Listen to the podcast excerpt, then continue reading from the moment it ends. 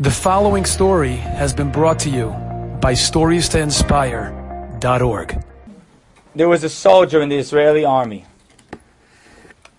This soldier was in a unit of not religious, of chilonim, but he was a religious soldier, so every day he would put on his tefillin.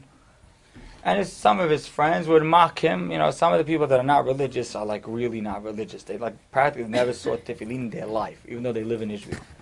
So they'd mock him and knock him and, and you know.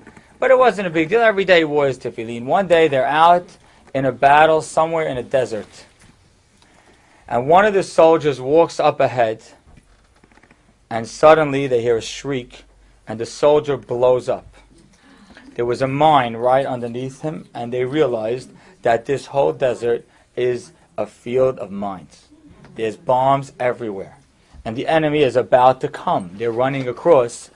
If they go across, they can hide. Standing here in the middle of the desert, I don't know if the next step I take might be a bomb. They stood there frozen and frightened. This whole group. So this man pulled out his tefillin and put them on in the middle of the desert. So friends like, come on now, are you serious? In the middle of the day, it's the sun, we're in the desert, we can't move, we're frightened out of our minds, you're putting on tefillin? He says, yeah, that's why I'm putting on tefillin. And he puts on his tefillin, and he's sitting there and starting to pray, and they start to hear like a little howl, like a noise. And before you know it, this tremendous windstorm comes. And you can imagine, you know, a windstorm in the desert. Everyone goes down, they ducks, and the wind is blowing sand all over the place. And they're sitting, and the, this guy has a tefillin on. The straps are blowing. Everyone's jackets are blowing. And they're in 20 minutes. They're in this crazy sandstorm. They're sitting in the ground. Their heads are down, and they're waiting for this, like, just to leave.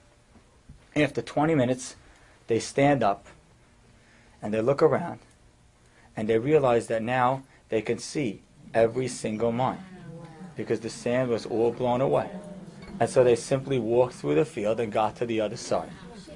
A person who believes in Hashem can see what's happening in their life.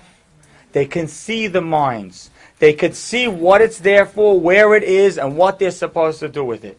I cannot say this strong enough.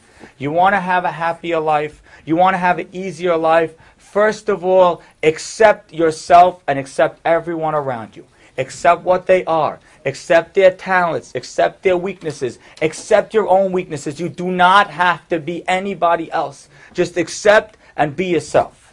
And then, when you're in a circumstance, look at it and understand what you're supposed to do with it. Don't just say, I'm quiet, I don't know what it is. I don't know why he brought it. You may never know why he brought it, but you definitely can know what you're supposed to do with it. You can look at a hardship like a rock, or you can look at it as a window, as an opportunity to the future. You can look at it as something great to change. I don't care what you're in or what you're dealing with it. Sit down and write down what you learned, and that thing and that moment will be awesome. Have a great day.